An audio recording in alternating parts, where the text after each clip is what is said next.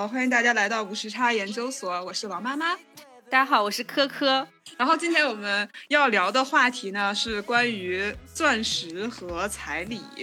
就是恰好因为我们的粉丝群里面正好也有知名群友要求婚，也面临到这一步。然后呢，呃，我们的科科也最近。哎，要做一些就是世俗必须要做的事情了，所以关于此事我也纠结很纠结了很久，就是。呃，包括之前挑钻戒也觉得非常的心累，然后我就跟我男朋友讨论要不要买钻戒这件事情的时候，他就给我提议说，哎，我觉得你可以录一期节目，因为真理不辩不明，你可以听听看大家的想法是什么，就非常建议我做一期这个节目嘛。然后我就跟王妈妈很兴奋的说了这个话题，然后王妈说这个话题好，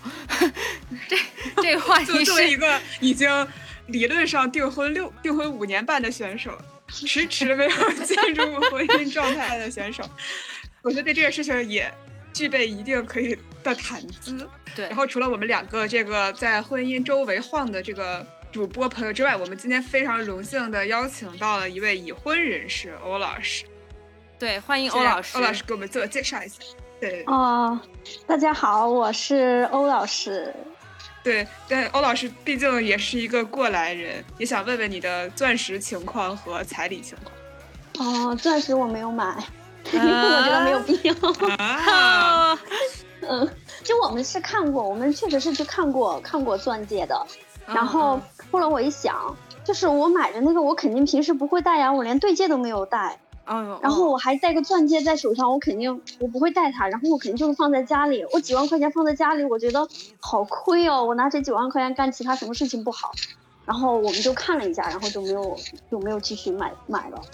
嗯，那简要的彩礼情况呢？哦，彩礼情况，嗯，想想啊，是三金这些算在彩礼，因为是这样，我们，嗯，我们两个其实跟原生家庭都脱离的比较比较干净。就不是说原生家庭会给我们两个就是这种婚姻啊或者生就是家庭生活做很多的干涉或者指导或者要求，所以我们基本上对于这这个事情在财务上没有太多的纠结。然后本来嗯我妈的意思就是说嗯呃反正不管男方拿多少什么都是你们的，我我我嗯我妈就完全不会要，她也不会不会 care 这个这个东西是多少什么的。然后我也觉得嗯就是没有必要要嘛。然后嗯。嗯，男朋友的当时男朋友的妈妈那边就说，嗯，我们一定要给，不然以后你们两个闹什么矛盾的时候，你就会说当初我都没有要彩礼，怎么怎么怎么样，然后就会以此为以此为一个什么爆发点，或者就以此为一个一个说头由头，然后就会对我儿子怎么怎么样，然后就所以就要了一个彩礼，大概嗯按他们当地的风俗，嗯是，哎是呃对，开始是六万，后面。呃，我妈要求了，要求到了八万，这件事为什么这么好笑？是我妈跟我说她没有要求，但是是这样，这个中间还有一点插曲是，当时我们要去我们家，就是见见我妈见我爸妈的时候，我之前以为就是。我们两个小家庭，就是他妈，然后跟我爸妈，我们就这么小范围的见面。结果我妈那边的亲，我爸那边的亲戚听到了之后说：“哎呀，他们都要过来。”然后就来了乌泱泱的一大片人。然后我妈就觉得她要撑一撑面子，然后就觉得嗯嗯，再加一加钱吧。可是这彩礼是最后其实不是？可是 这彩礼是当着亲戚朋友的面给的吗？嗯，对，就是取的现金，哦，然后拿了一个，还是一多少钱呢？拿了一个红红色的绸布包着，然后包括什么其他东西，就包括还有一些其他见面礼之类的。哦，那确实多多两万，确实好像更高一些。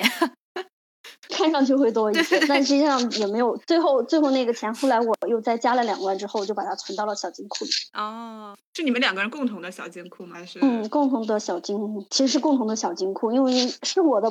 不也是他的吗？是他的，不也是我的？所以，所以，科科，你是计划收钻石吗？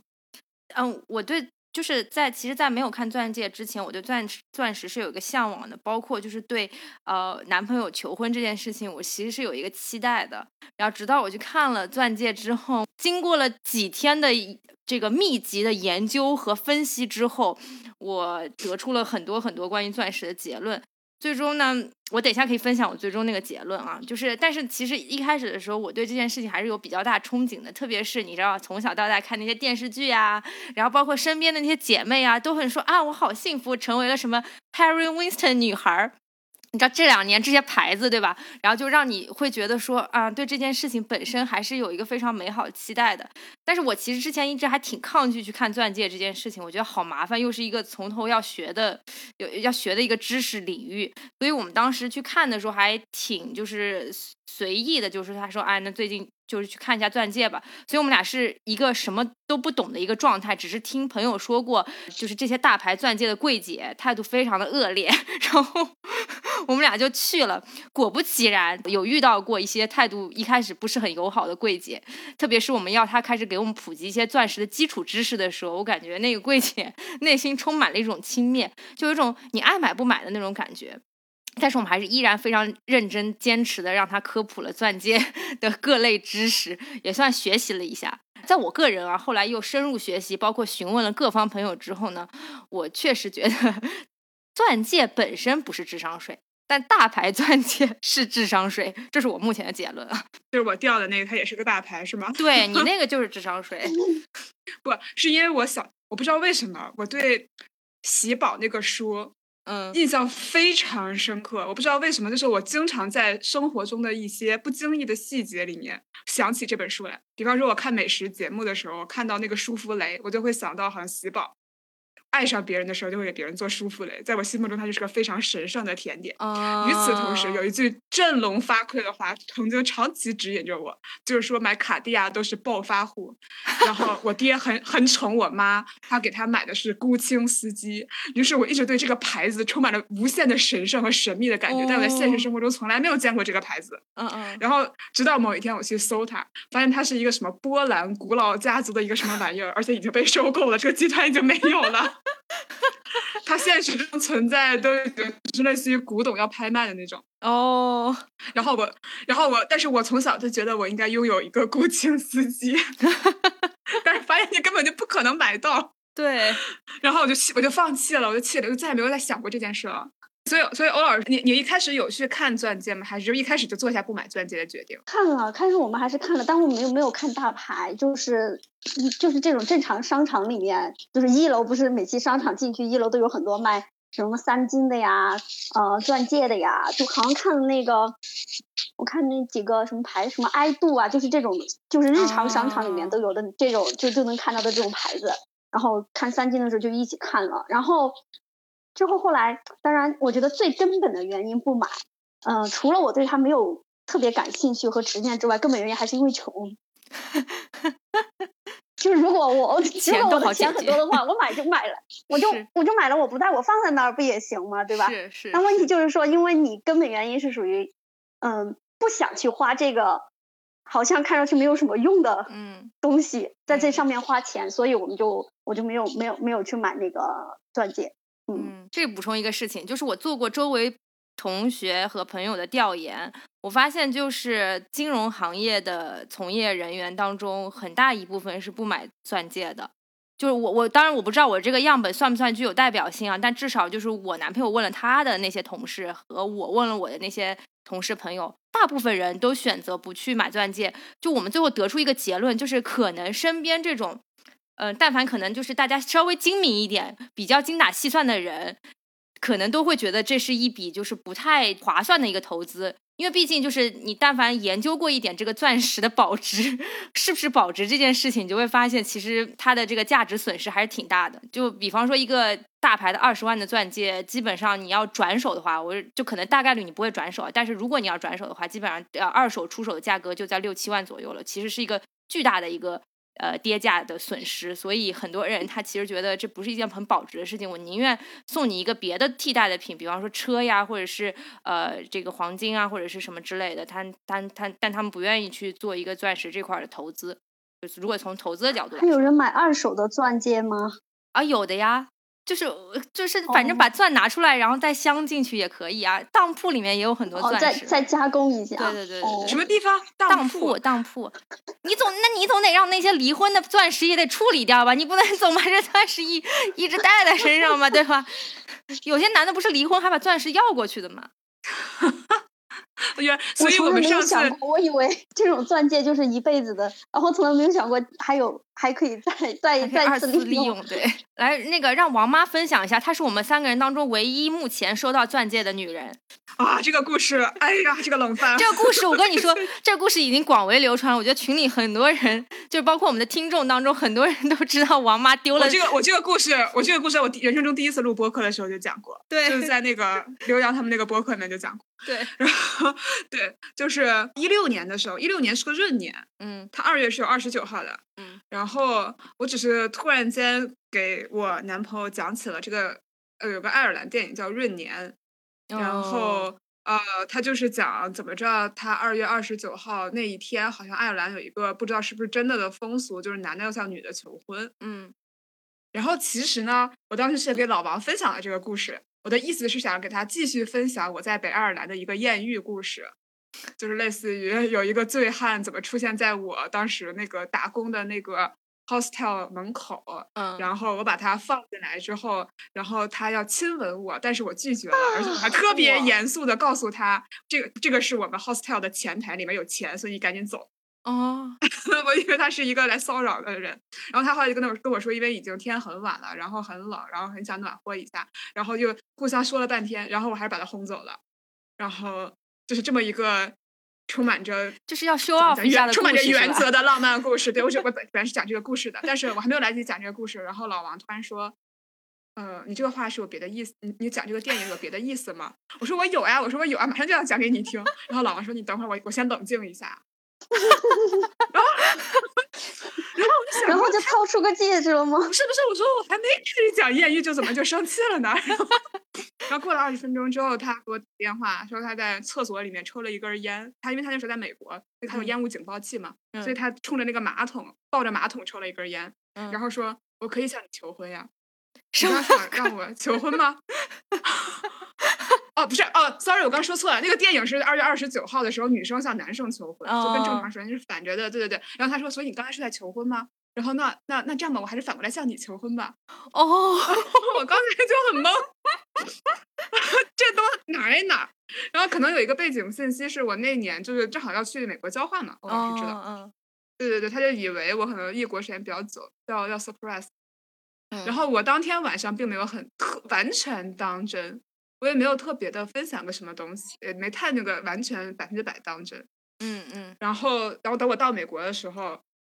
嗯，就进去就坐着长途飞机之后，先去洗个澡，而且是冬天的美国东北部就非常冷，嗯，然后我就先洗了一个澡，然后我出来的时候已经看到老王在门口跪下了。哇，他为什么挑？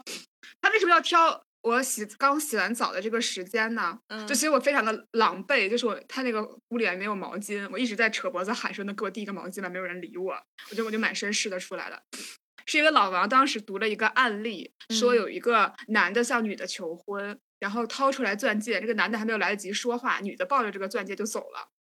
哦，然后他算是赠与，而且是没有预先承诺的赠与，所以在这个事情上了法庭之后，这个男的并没有要回这个钻戒，这个女的当然也没有答应他的求婚，他就抢个钻戒走了，哦，这真的是一个案例。不是啊，是因为这个男的跪下来赠与，但是这个男的还没有来得及说你你嫁给我吧，所以就是他不是一个，他是一个无条件的赠与，相当于，所以然后所以他他一定要说出这句话是吧？他怕他 不是他一定让我没有机会跑，因为我刚洗完澡，哦，在冬天的东北部，就是这么哇你激们两个情。太多了吧他。不是你们两个这个这种浪漫好像很很奇特，我觉得这是王这就是老王的一种浪漫。就是就是非常的奇怪，然后然后那个钻呢，就是一个 Tiffany 的一圈碎钻，然后它主钻并没有过一克拉，然后那个时候张雨绮刚开始红，然后她刚开始跟大家科普了要买超过一克一克拉的钻戒，但是姥姥买那个并没有，但他好歹是 Tiffany 的，然后那个时候大家都还是学生，他应该也花了自己的不少积蓄，然后我就哦。很我是戴了很长一段时间的，哦，所以你。答应了当时。我我一身湿，对，冬被天的迫答应了 你不答应，你就感觉你连毛巾都拿不到了，你知道吗？然后我我当时就对，而且那个时候，而且我上一次的时候不是说过聊起来过，就是那是我人生中最想结婚的时间，就是嗯二十三四岁的时候。嗯，就这个也有前情提要，欢迎大家去听我们上一期离婚的那期播客，对，就是也也有提到过，这个女生在二十三四岁的时候是容易上头的阶段，就那个时候我确实也比较上头。对，然后我这个钻戒确实戴了一段时间，戴了之后就后来就是真的就是某一个晚上，我还在呃读书的时候，我在宿舍里面一觉醒来，觉得手指头轻了一些。然后等嗯我临出发去实习的时候，我发现那个原来是钻掉了。主钻掉了，是掉在宿舍了吗？对，是在宿舍。你那那你说你已经毕业了，欧老师？欧老师是两年毕业的，对，就是。哦，你们在一个宿舍是不 是？对呀、但但他没有见证这件事。我一睁眼他就没了，然后我我我当时找了十分钟没找着，但是你想我宿舍都是自己人嘛，我就跟我就跟我姐妹说了一句我钻掉了，大家也注意一下。然后我一想我实习当时两百块钱一天，我今天要是因为这钻掉了耽误实习又没两百，你知道吧？就本来已经丢了很多钱了，然后钻再不去上班，我就支棱着去上班了。嗯，然后，然后那个时候，那个孙总，孙咱们嗯的那个老嘉宾孙总，天呐，人物线全串上了。就连老嘉宾孙总，那个时候我还在就他在他单位实习，然后他就一边包柚子一边上班，一会儿一边听我讲了这个遭遇。然后他的第一反应是，你看这就是老王这个钻买小了，但是买一个鸽子蛋呢，掉地下能没响儿吗？啊，我突然觉得不是我的错了，你知道吗？然后。然后，然后我跟老王当时也分享了一下这个事情，我我说我我说我错就是类似于我错了，钻没了，对不起，哎，就是你的积蓄哎。然后老王当时第一反应是，哇，这个这个东西更在知乎上面可能就十万加了吧？哇，他也太 实用了。什么是网红？真的的是网红 不得不佩服。然后他后来更了吗？他把这个故事更在知乎上了，他更？了，当然更，但是没有十万哦加，就还行吧，量还可以，但是没有十万，没没有报到他想的那个地步。哦然后欢迎大家去考对古。啊，然后我就后来就没在，我跟我妈也说了，然后嗯我回去真的查了一下，就是怎么找掉了的钻，然后有嗯人说就是你把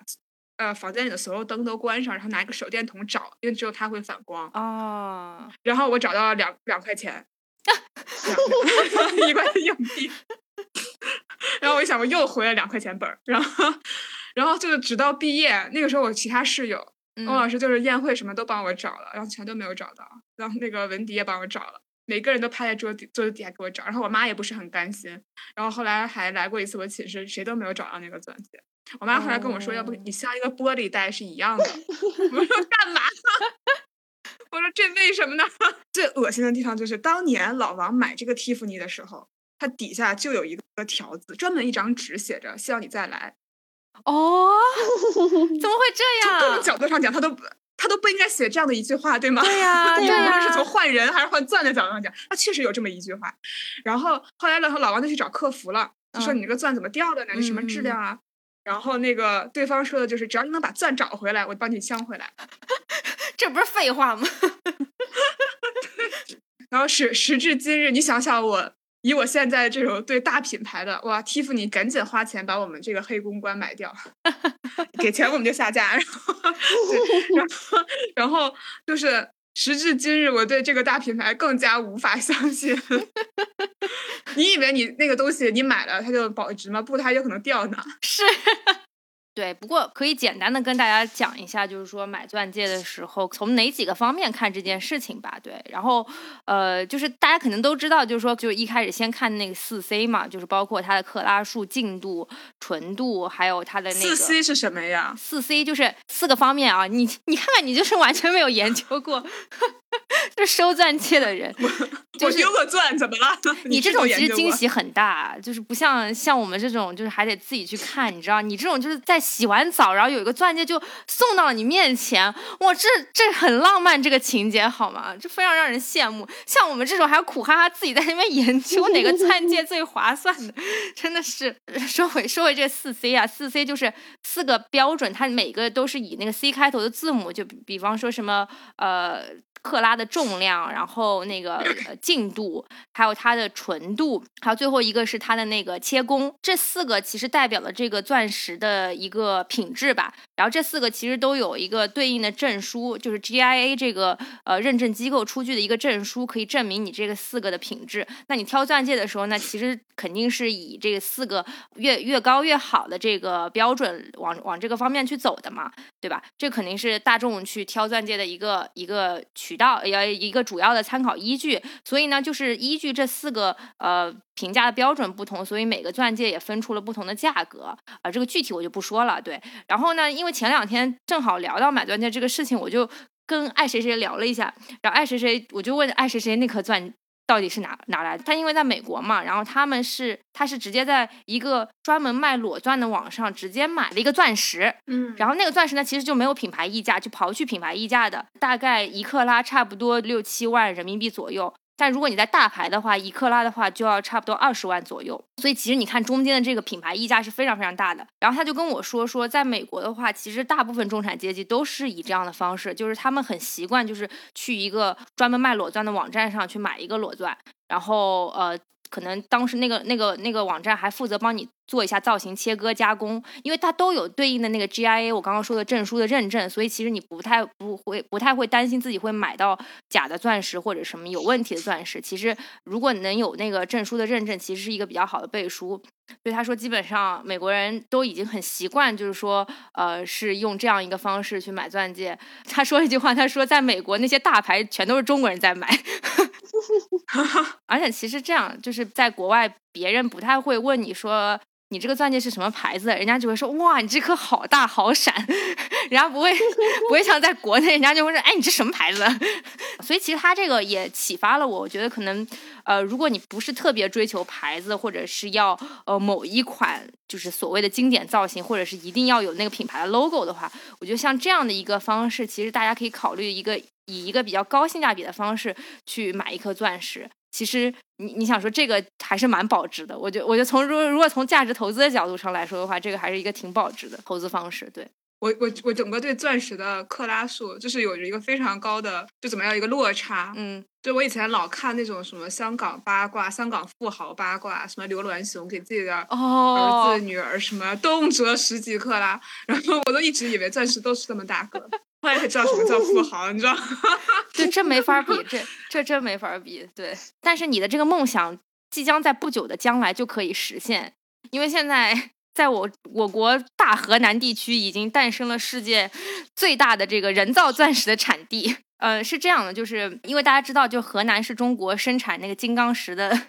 这知名的发源地啊。就当年这个呃，中国的一部分金刚石是靠那个俄罗斯进口的，然后后来这个河南痛定思痛，觉得说我自己要自主去研发和生产这个金刚石。但钻石的本质就是金刚石嘛，所以其实河南当时就造出了那个金刚石的那个呃压制的那个机器，叫做那个顶压机。当时是一个两面顶压机，后来在一九。呃，七几年的时候，好像他就研发出来一个六面顶压机，那个六面六面顶压机压出来的东西呢，就能够基本上达到现在钻石的这样一个成品的这个形态。就本质上来说，河南是为了去造金刚石的，但最后不小心阴差阳错，自主生产出了这么一个机器，让它能够造钻石。现在每年这个全世界人造钻石产量大概六百到七百万克拉，啊，其中百分之八十都是由河南供应的，你们敢相信吗？哎，这个有品牌吗？现在这个人造钻石？当然是有品牌专门说我去做人造钻石的。可能那些就是相相对来说，它在它那个细分领域的。但是呢，我前两天也了解到，像像现在一些大牌已经都出了人造钻石的复现了，所以其实就是大牌对于人造钻石的一些接受程度也会越来越高了。而且听说就是有一些小的品牌、中小品牌，他们那些边上镶的那些碎钻也也都会用人造钻石去替代。就这一块的话，成本其实会有一个比较大幅的下降。如果大家只是想要闪的话，我觉得就是这个人造钻石可能是包括像水晶啊这种东西一个比较好的替代品，就可能以后会在这个市场上有比较大的这个反响。反正就跟那镶那玻璃也没什么区别，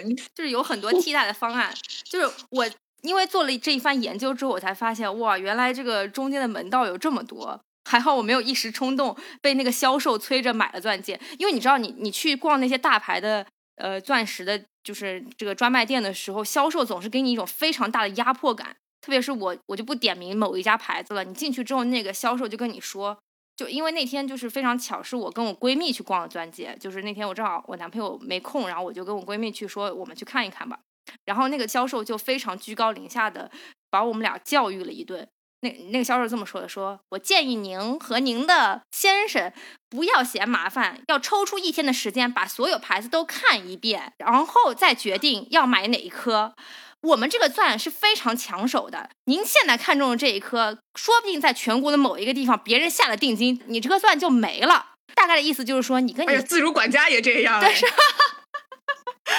就是这种压迫性销售方式，意思说你跟你这姐妹就别瞎干了，又不是你们俩掏钱，你们看什么看？我也不想服务你们。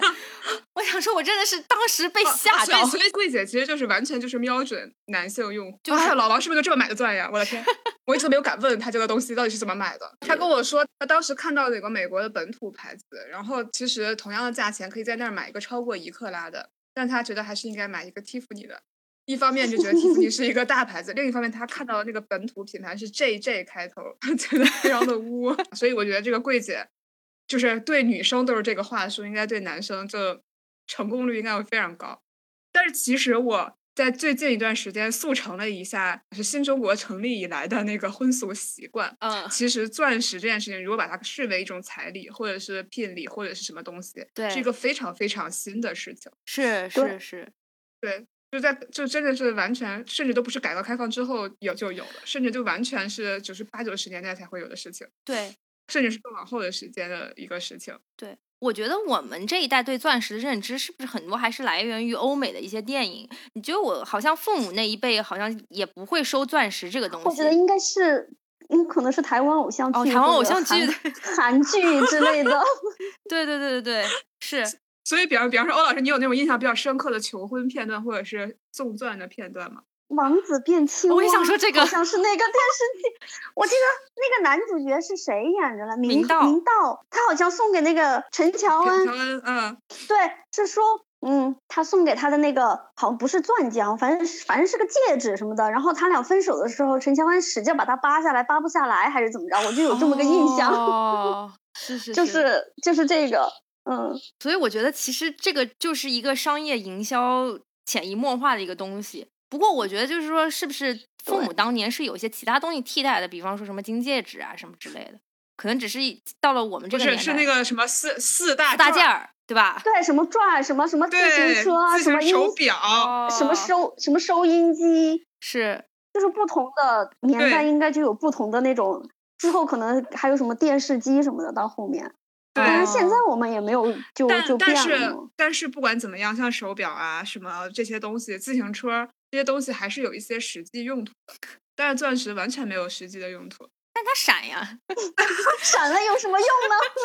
你是需要它来照明吗？我跟你讲，还是需要它来拉玻璃？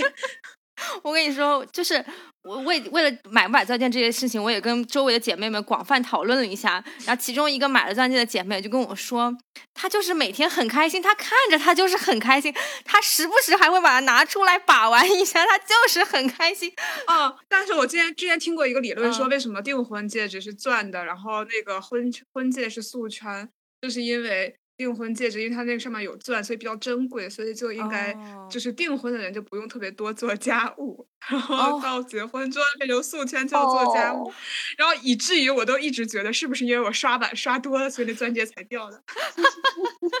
这个说法倒是第一次听到。但是你们你们在生活中有看到有人就戴着钻戒的吗？就是那个闪闪的吗？我看到很多都是戴对戒的。对。就是你这个也是个很好的问题，我我也一直在询问说，到底谁会把钻戒带去上班？就日常生活都带着，我觉得我很少见到，几乎没有见到过。是是，我会觉得是会很很不方便。你你想说，你洗手的时候是不是要洗它，或者是不是要把它摘下来？我觉得是一件很麻烦的事情。而且你如果真的但凡大一点的话，你不会担心 被剁手或者被怎么样吗？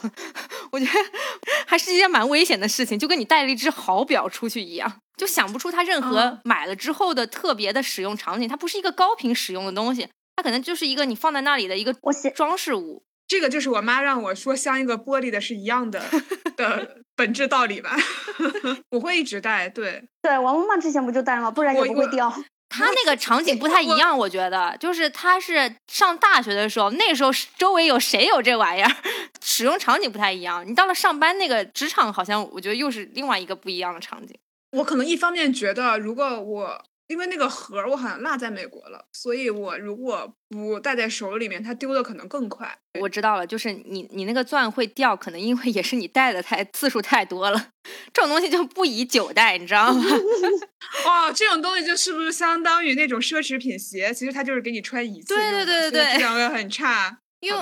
因为我特别天真的问柜姐，我说我说如果这个东西磕着碰着怎么办？她说你想什么呢？这钻戒怎么可能不磕着碰着呢？它这么金贵的东西，它肯定会磕着碰着。好吧，我已经很无语。感觉这个柜姐在全面的压迫你。是是是，对。所以当这个压迫性不断的向你袭来的时候，我还是依然保持了长时间的冷静。然后直到我最近通读了钻石的历史之后，我就愈发觉得这件事情是一个智商税。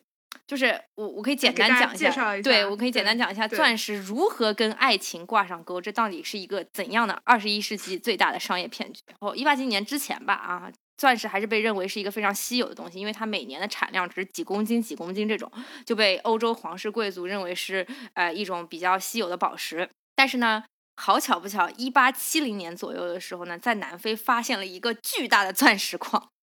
从此钻石就不再是一个稀有的东西了，它变成一个比较普遍的一个矿产资源。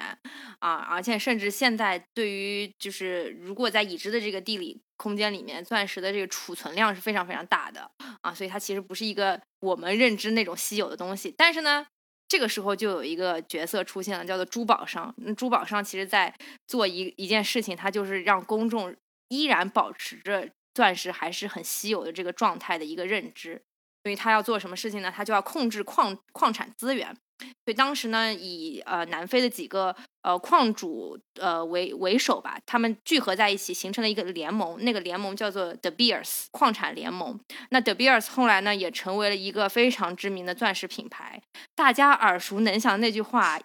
钻石恒久远，一颗永流传。”就是 De Beers 永流传。对，就是这个品牌深深印刻在每个人脑海当中的。他为什么要说这句话呢？是因为他要营造出一个故事，把钻石这件事情和结婚和爱情的美好紧密联系在一起。因为只有这样的不断营销，他才能够让更多人去接受钻石这件事情，并且去购买钻石，甚至他。讲出了所谓的就是你一辈子就买一颗这件事情嘛，所以第二一个一个男士一生只能对对对。身份证买一颗，身份证买一颗，那个牌子也是很绝，那个 D R 也是很绝对，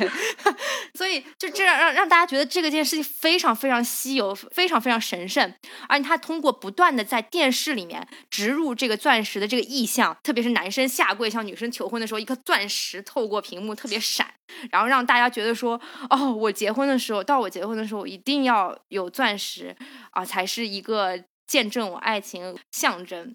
直到后来，各大报纸啊、媒体开始逐渐报道钻石这样一个商业的秘密。但是呢，其实这这这这些烙印已经打在大大众的心中了，所以很难被一时半会儿被磨灭。对，但我就是听完这个故事之后，我愈发觉得啊，那我可以冷静下来去看待这件事情了。可能可能我还不如选一个更加保值的东西买一买。我突然想到，我前两天就是在恶补婚俗的时候，看到了一个特别好玩的事情，就是在那个刚刚改革开放好像前后的时候，然后呃大家就松动了嘛，就是民风更加开放一些了，然后集体主义稍微退潮了之后，就是有一个现象，就是要结婚的那个小夫妻两个人，可以经由当地的单位审批，可以给开一个介绍信，他们就可以去啊城市里面开房。哦去介绍去那个招待所开房开一两天，是这个东西就是其实是现在，比方说旅行结婚，或者是哪是乃至像这种仪式吧，就是夫妻两个人之间仪式的一个雏形。就这个东西呢，就大家反应过来，就是一种增强双方的感情、升华双方感情的一个东西。哦哦，就是可能原先就是在结婚之前呢，可能感情没有这么深刻。就多少可能是上上一代人，多少可能会有一些就是现更加没有这么开放的这么一个情况。对对。然后通过这件事情是让双方加深彼此的，就是这个热恋的这个程度。然后他们回来之后就可以更好的组成一个就是新的家庭，然后同时结成一个小小的联盟，再去找父母长辈要彩礼和嫁妆。但是我有一个问题啊。那如果就是发现不太适合呢，怎么办呢？啊，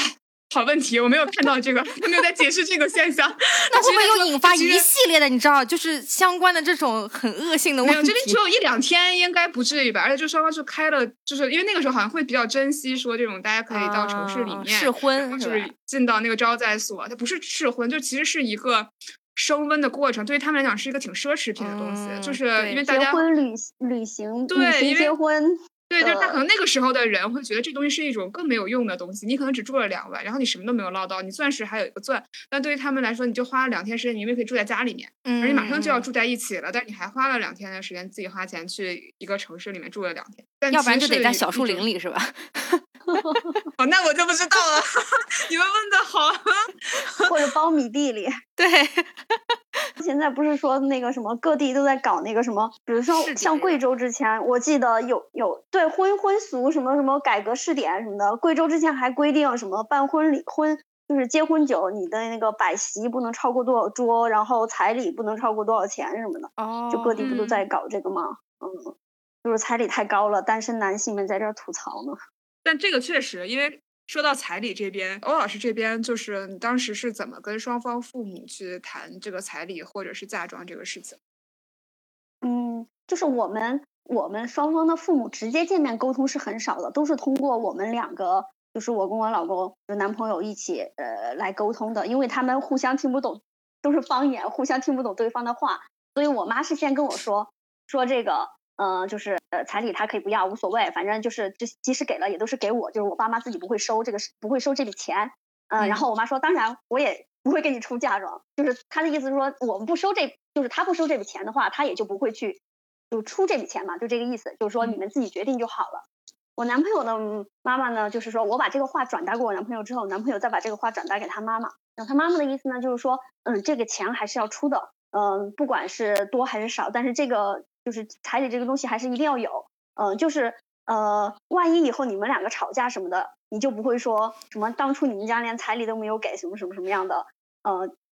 就就就这个意思，嗯，嗯然后呢，就根据当地他们当地的风俗，然后嗯，就就定了这个。呃，就是说是六万，然后再加上嗯，就是各种三金啊，包括其他七七八八的各种东西加在一起。然后在我们双方父母要见面的前一天，然后我才知道，呃，我妈跟我说，我们家那边 很多亲戚都要来，然后我妈这个脸上就需要有面子了，她就嗯想要面子了，然后我就说，嗯，就就就临时提要求说要要要要加彩礼这样的这个要求。然后当然这个是见面这个事情，然后就还是比较顺利的完成了。然后彩哦礼之后的呃钱呢，就是我自己添上了呃两万，然后一共凑了十万，然后存到了那个呃买了个理财，存在存存起来了，大概就是这么个这么个情况。嗯嗯，当时我妈也跟我说，说她完全不参与彩礼这个事情，是因为她的一个朋友，就是因为参与了女儿彩礼的事情，导致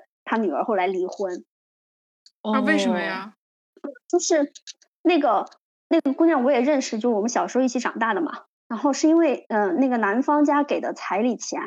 就是他妈收起来了，就是女方的妈妈收起来了，收起来就没有给他们那个小家庭。然后呢，男方就觉得等于说是我是把钱直接给了给了你们给你妈了。嗯，所以呢，在婚后呢，很多就是比如说共同要支出一些东西的时候，共同买买东西啊什么之类的，男方就就不出钱了。就说就让女方去出，然后当然本来他们可能感情基础就有问题嘛，然后就有彩礼这个事情，就导致就是各种矛盾频出，就说你妈把钱都拿去了，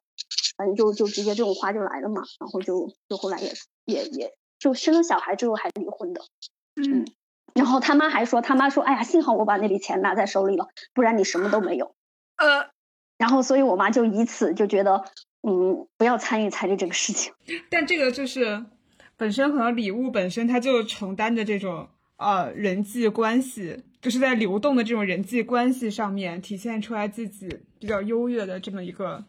功能。就这种感觉，其实就是在这个彩礼这个层面上，就是在送这个最后这个彩礼是到了女方手里面，还是到了呃女方家里手里面，其实是两个完全不一样的概念。就是这个是我最近研究出来的心得，它其实是牵扯到两种理论。就是如果说这个钱是给到了女方的家庭的话，就它会更偏向于传统的这种，呃，我们认知上的那种更加传统的那种彩礼。哎，我有一个同事，他妈把他的彩礼给了他儿子去装修，把他妹妹的彩礼给了儿子去装修。那不就是标准的那种传统家庭里面那种？我说你也好意思拿？他说那是给我妈的，我妈给我的，又不是我直接从我妹那儿要的。那有什么区别呢？这两个？我不清楚具体的细节，反正我就说你那装修钱，他当时跟我说他买完房子，连装修的钱都没有了。我说那你房子怎么装的？他说我妹的彩礼啊。哦，我说你找你妹借的，他说不是我妈给的。天呐，我说你找你妹借的，他说不是我妈给的，等于说他就不认为，他就觉得我，我觉得在他理解中这笔钱是不用还的。啊，这笔钱也不是他妹妹的钱，这个钱是他他家的钱。对他家的钱，然后他妈把这笔钱给了儿子装修用。对，这个就是传统彩礼定义。念一下，就是它使婚姻契约以及从一个家庭转移到另一个家庭中的对于妇女的权利生效。就说白了，就是卖女儿嘛。对，就是你女儿卖一上卖上一个价，然后用来去这个家里面另做他用，然后女儿不是自己的，然后儿子是自己的。说到这里，我又我我想你们什么时候录一期那个什么重男轻女啊、轻女，或者是就是这种这种子女财产分配这种，可以再叫上我，我有好多反响。这是我们系列话题的开端。您正在收听的是无时差研究所。无时差研究所三周年周边持续发售中，产品详情和购买链接请见本期播客的详情页，欢迎大家多多支持。因为我觉得你家特别有意思，因为你家两个女儿就是是几乎同时出嫁的。嗯，对我妹比我晚个小半年，是吗？半年。对对对，就基本上对你们两个人的模式是一样的。嗯，还不太一样，就是因为我妹妹是出嫁在当地，然后双方父母就是就可能接触的会比较频繁一些，嗯，所以他们应该是有一个面对面的沟通的过程。但我爸妈秉着一种。我不要彩礼，我就不用出嫁妆的这样的一个一个原则，所以他们对于彩礼这个事情，并没有说我一定要求男方给多少给多少，因为他们会觉得我要求男方给多少，那我对等的就得出多少同样的价格，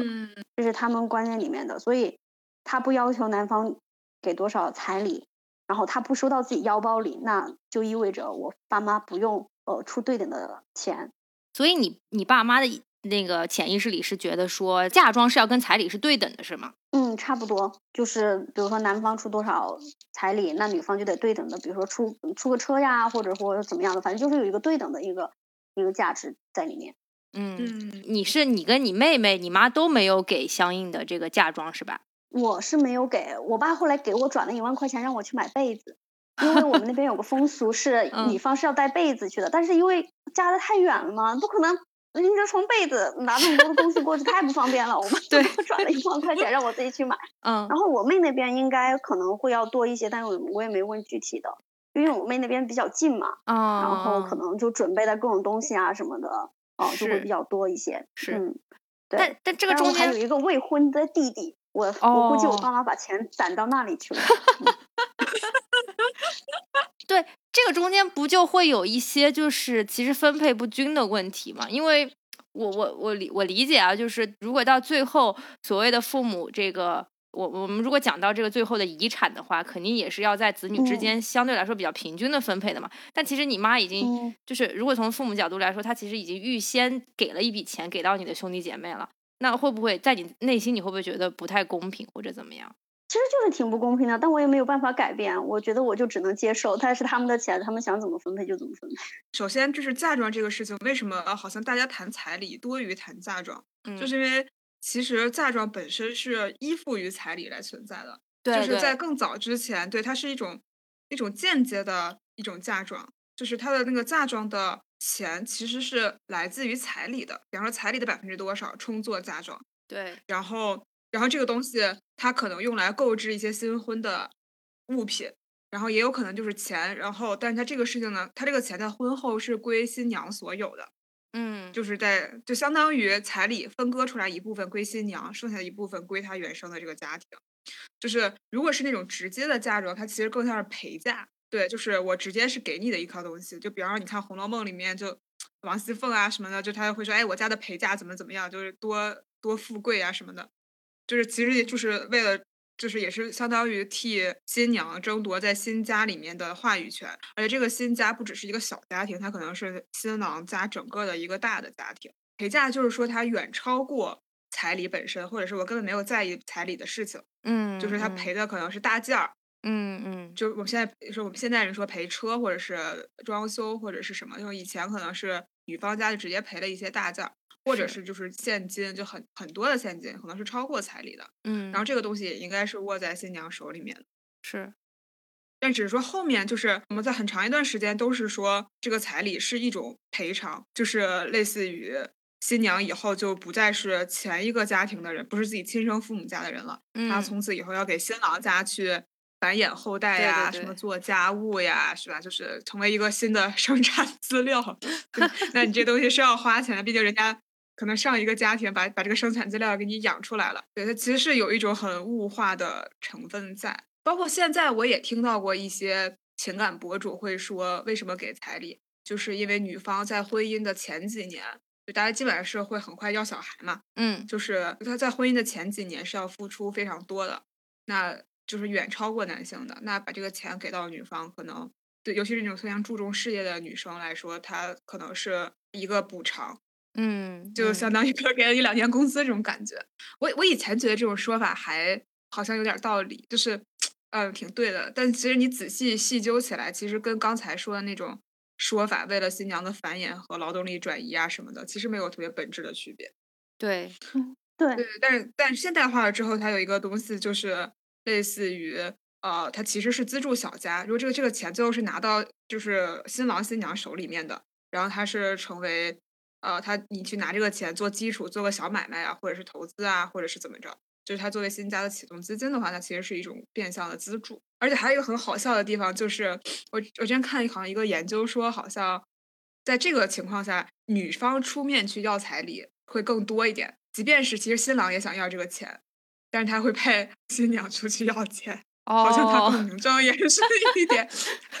而在涉及到男方家，比方说家里人口比较多的时候，他其实先结婚，先去派女方要彩礼，有一种变相的分家的意思。对对对，提前在父母去世之前，先把那个财产先分一部分过来。对你，你这个确实是，就是我之前有问过一个朋友，她因为她的老公是兄弟两个嘛，然后呃，他们家其实这个女孩家其实是不要彩礼，但是对男方的妈妈是执意要给的，意思是说啊、我已经给了哥哥了，那你你这边我肯定也是要给的，就觉得在可能在父母父母心中，那我不能偏袒了某一个儿子嘛，所以他还硬塞了彩礼给他，对。好累啊，还要端这个水，礼哎呦我天！对。哦，两个儿子得是这样，对，觉得现在很多可能都是先小夫妻俩，就是先商量好一对个结果，对对然后再。再去跟父母再去做沟通，直接让父母来沟通，有些时候可能会出 bug。是是是是，不希望父母太强势的插在这个中间吧。就是我后来也看了看很多，为什么大家会因为各种各样彩礼的问题吵架？我觉得多半是因为，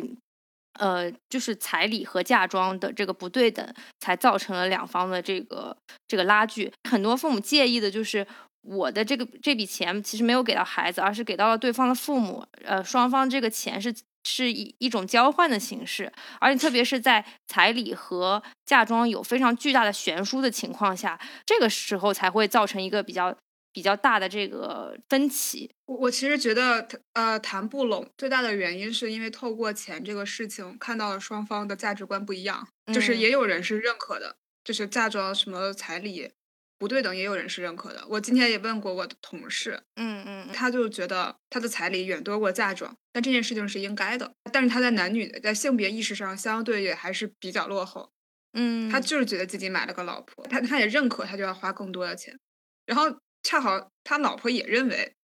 OK 这个事情，嗯那那其实他人家也谈拢了，就这个事儿也悬殊。其实这个事情是因为折射出来两家人的观念不一样，所以容易所以才容易崩。这个中间还牵扯了很多地域风俗习惯的问题。对，就是有些人要钱可能是真的要钱，有些人要钱是为了要面子。是是是是，所以说吧，我是确实以前对很多婚俗都不了解，比方说我都不知道有什么万里挑一这样的钱，还有什么改口费这些，我完全都没有听说过。原来就嗯是你改口叫人，就是也可以给钱，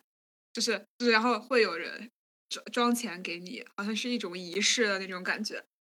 是因为你这个仪式本身，然后给你贴了个工资这种感觉。对，就我原先从来没有听说过这个事情，然后我我我在补婚俗的时候发现，在七十年代的中国，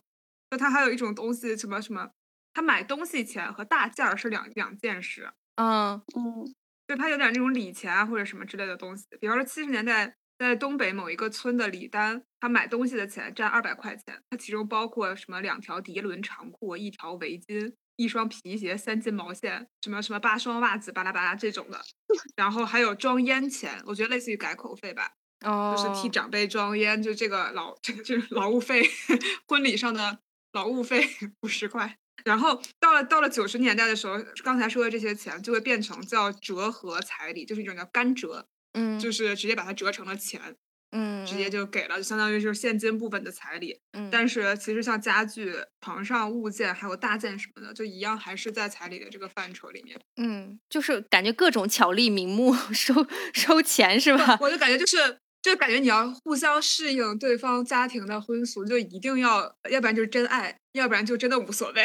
要不然就真的是一一模一样，不然感觉这个两这个两个家庭的融合，从这个婚俗讨论前初期钱财分配的一开始就要开始进行了。对，很多时候也容易在这个地方谈崩。我之前确实有认识的男生，就是因为两家可能比较悬殊，也没嗯有很悬殊，但是可能女方认为很悬殊，就是家庭背景，他们已经到了谈婚论嫁的状态了，甚至是男方已经买好了、准备好了婚房，这个房子跟女生没有什么关系，嗯就是已经为女，就相当于为这个新的家庭准备好了婚房，而且离自己上班的地方通勤的时间还非常长，嗯就是可能要两三个小时，他为了就婚，就是为了女生方便。是然后，即便如此，他们这次终于要谈婚论嫁的时候，双方父母然后也坐到一起吃饭了。就这个女生的家庭还在不停的考验男生，啊就是还在以各种名目去考验男生，嗯就以至于到了两家人直接在饭桌上面谈崩，然后直接后面就分手了。就是他就不停的考验，从你的他的挣钱能力、挣钱，然后买东西什嗯么，对，就是你生活中的所有细节都好像在设设置考题一样，但是永远好像都无法满意。就你甚至都不明白他是不是本身就是想让他分手。对我我我这我这个也觉得很奇怪，就是父母他介入在中间。提提及各种自己的要求，他到底是为了什么呢？他为他是为了就是考验对方的能力，然后去看对方到底爱不爱你女儿，还是为了就是说他一定要挣得这些面子，占据这个所谓的就是未来的这个话语权的制高点，还是说他可能回到他的家乡，他可能如果如果没有没有办法收集到他满意的这些答案和结果的话，他可能在就是所谓的这个同辈当中抬不起头。我觉得我觉得很奇怪这些点，我我现在并没有办法理解这些事情。我觉得是有一种树立权威吧。嗯，我我倒是想起一个点，就是我觉得这其实就是就双方家庭坐在一起谈彩礼这个谈彩礼嫁妆这个事情，其实很能体现就是新这双方两个男男生女生在各自家庭里的地位，就是你有、嗯你在你本来的这个小哦家庭里有没有话语权，是，有没有啊很独立，能脱离，能够就是说我说什么就是什么，我这个事情我能做主，就我觉得这是很、嗯很能体现的。嗯就像比如说像你刚才说的那个女生，如果她在她自己的原生家庭里面是比较有主见的，她其实就很可以把握这个局面。就是说我已经跟我男朋友非常好了，你不要给他提任何其他要求了，他已经嗯非常好，非常好了。是。嗯，对我觉得欧老师这个说的很重要点的。但是我觉得大多数人其实相对来说没有那么多的主见，甚至很多时候因为从小可能父母的管教啊，或者是父母的这种教育的模式啊，导致很多人其实还是相对来说非常依赖他的原生家庭的，甚至有的时候父母说一不二。所以我觉得这种其实会会比较多的影响到你对待这件事情的一些看法，所以所以才有会有那么多谈崩的情况嘛。虽然我爸妈很开明，但是我但是我爸经常会说那种你爸妈是不会害你的之类之类的，哎，对对就是对对对，为了增加他的这个主义的分量，是是，是然后对就是父母总觉哦得他自己是为了你好嘛，他希望说他能够起到一些作用，作为一个过来人嘛，他希望能够给你一些指导性的意见。但可能嗯现实的情况和他当年遇到的情况也不一样了，时代也在变化，你的子女的所处的这个社会环境也在变化，包括他自己的这个社会能力也在变化。你还是如果还是以一套比较老旧的范式去套用在呃不同的人的身上。况且现在很多人地域的差距是非常大的，风俗的差距也是非常大的。你你现在还是以一套老旧的这种观念去套在这个上面的话，我觉得很容易产生非常多的矛盾的。我觉得我还想到了一个点，就是说，相对于原生家庭的独立性的决定因因素，其实可能就经济决定政治。就是他如果能经济上他不依靠他的原生家庭，不是说呃不是说我得依靠原生家庭才能活下去，就是说他更好的发展上，比如说他不需要原生家庭给他提供，比如说首付啊，或者说比较大额的资金啊，来为他未来的生活做一个保障的话，其实他在他对原生家庭的这种依赖性就会弱一些，那么他在父母面前的底气就会足一些。就如果你对父母有所求，我觉得你可能底气就会弱弱很多。你的婚姻，你可能也会就是受到父母，因为你需要你需要父母给你钱啊，给你出首付。经济独立是女性独立，不是每个人独立的第一步。对，可能也适合这个话题，可能也适合很多各种话题。我我觉得今天其实，在讨论的问题是一个这个风俗习惯如何在今天社会当中，我们给他找一个可能。更加适合的或者自洽的方式，让它延续下去吧，或者让大家都觉得舒服的方式。这是一个不断现代化的古老习俗。是，将来还会有这个东西吗？那你说我们下一代人，你自己对彩礼这个事情都没啥概念，你还真的会说要彩礼之类的吗？对，但我可能会给一笔钱给我的孩子，就是他们的小家庭，但我就不会去要求对方要给多少多少的。不过当然也是现在自己这么说吧，他真要自己到那个时候也说不定，对吧？那我的话可能就给女儿一个小小金库，小金库。但是她万一真的是个傻姑娘，就啥都倒贴，也不好说。哦，我突然理解了我妈的心理，是吧？嫁嫁给有钱人怎么都好说。哎，给她小金库，你又好像怕她倒贴啊。而且这个还是基于你自己衣食无忧的基础上嘛，你还有东西可以给她，对吧？就很多时候，对很多问题没有办法解决，就是因为没有钱。对，你听来听去就是六个钱包之间互相倒腾。是，真的是。哎，对。我在知乎上看到一句非常坚决有意思的话，他说有些地方觉得嫁女儿不要彩礼，人家就觉得廉价不珍惜会受气；有些地方觉得嫁女儿要彩礼是卖女儿也会受气。这个就是薛定谔的彩礼。要接孩子，然后如果那个家长说白了呢，就是穷人缺钱需要钱又要面子，所以。有一套说辞，富人不缺钱，用这种方式要钱更没面子。然后这是薛定谔的面子。对，就是 其实这个东西它有一个事物的两面性，你怎么说它好像都没有一个自圆其说的方法。很多人可能只是遵循着某一种古老而又神秘的习俗。大家其实要到最后也不知道到底自自己是在要什么东西，就会让你觉得越来越迷。总总而言之，就是我觉得这件事情就是可能各家都有各家的特殊性吧。然后我们在这里的讨论也不是想要就是呃以偏概全的去去涵盖所有的情况啊。但是就是我我觉得回到这次讨论的目的，其实我我们也是希望说就是回到我刚刚说的，就是说可可以看。看一看这样一个传统习俗到底在现代社会会演变出一些什么样的形态？那对于我们来说，对于年轻人来说，我们又能在中间做些什么东西？不要让这些相关的这些匪夷所思的悲剧发生。他也就是嘚瑟两句，你以为他能真怎么着一样？他先给自己铺好路是吧？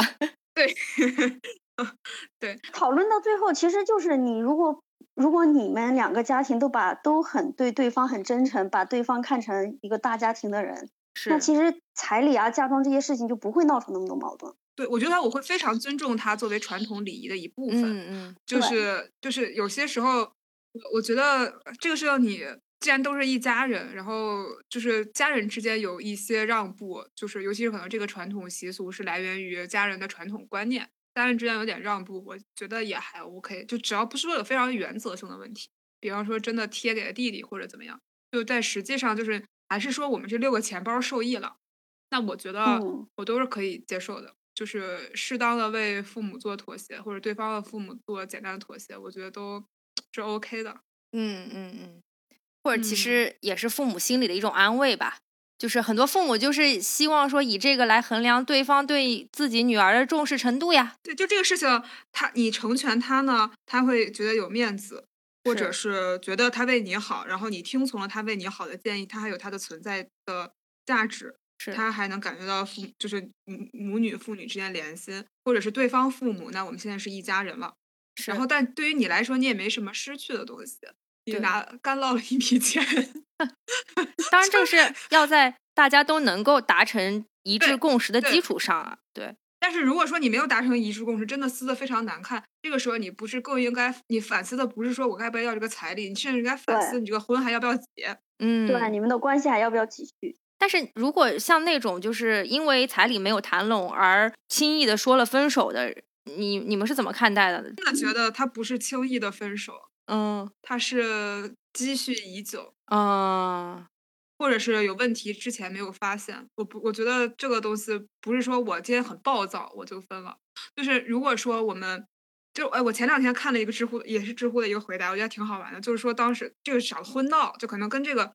不是很相关，跟彩礼不是很相关。就说他当地就是有闹闹新娘的这个习俗，嗯，然后呢，男方家也觉得说，你要是真不让亲朋好友闹呢，也不太好，就是以后也有点儿可能在邻哦。里之间抬不起头。但是呢，他们就想到了一个办法，嗯。就是女方家呢确实有一个婚俗，是说要带一个小木头斧子，就是带符去呃男方家，嗯。就确实人家是有这么个婚俗，但是呢，人家是带的那种小木头斧子，啊呃，双方就想了想，说我怎么解决两边儿的事儿呢？于是这个新娘带了一个真的货真价实的大斧头，然后等到那个那些人去闹洞房的时候，一看新娘举着那个斧头，谁没谁也不敢闹了。哇，就是，但是双方面子都得到满足，因为这个男方也能解释，人家有这个婚俗，人家带斧头，我不能不让人家带吧，这个尊咱们双方尊重嘛，对吧？然后是 是是，这对，然后真的去闹洞房的人一看这个大斧头，吓坏了。觉得这新娘很不好惹，哎，每个人都周全了。那其实你看这些事情都是有解决办法的，对，就在乎于你愿不愿意解决和大家愿就是到底就是会不会集思广益去解决。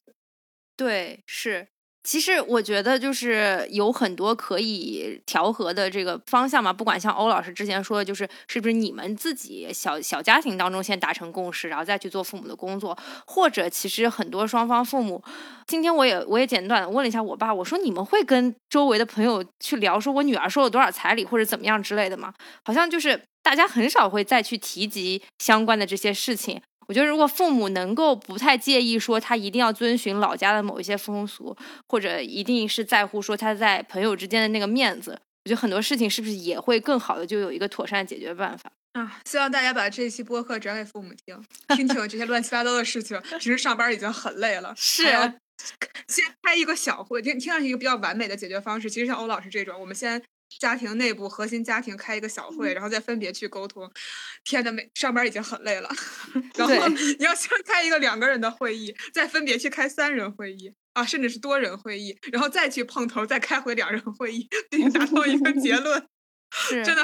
是的，对，就让我就大家大家都能省一省事，都会开心很多。这样。可能也缺少缺少了一种啊结婚的仪式感，对、啊人是情味儿，就是是那种的是的，嗯，这种嗯。传统，就是结婚嘛，就得有一些看上去很麻烦又没有什么用的这种流程和仪式在，所以所以才能叫结婚。对，说的好像是婚姻本身啊。而且我觉得找一个合适的对象确实也不容易了。现在，就父母就省省吧，别在这边搅浑水了。但但我其实说从这个方面上讲，能很好的沟通好结结婚这么麻烦的事情，嗯，虽然以后还有更多的事情更加麻烦，但至少这个是一个小目标，是一个小的 KPI。是是，对后面虽然虽说后面有更大的 KPI，但是这个也是一个说难不难，但说容易也绝对不容易的一个第一个坎儿。对。预示大家反正婚姻里面要过更多的坎儿，我们也会在今后的节目当中跟大家一一讨论。继续追踪对主播和各位嘉宾的婚姻状态，及时更新大家。希望所有就是要进入这个阶段，或者是计划进入这个阶段的男男女女们，都可以顺利的度过这一关。然后，如果室友万一发现有各种不合适的地方，也要有断壮士断腕的决心。但无论如何，都是希望大家所有的家庭和睦，然后我们可以弥合各种的矛盾。其实是不是对于这件事情到底应该怎么做，应该走向哪里？我觉得大家都应该有一个理性思考的态度，或者你自己内心其实要对这件事情有一个比较明确和清晰的答案。当外界周遭不断的去骚扰你，或者是不断去给你洗脑的时候，我觉得可能你适时的也要能够不会那么被带跑偏。甚至就是你你可以去掌握或者扭转这个事态吧。对，那今天就到这里啊，谢谢欧老师，拜拜。嗯，好，拜拜。嗯。You know I talk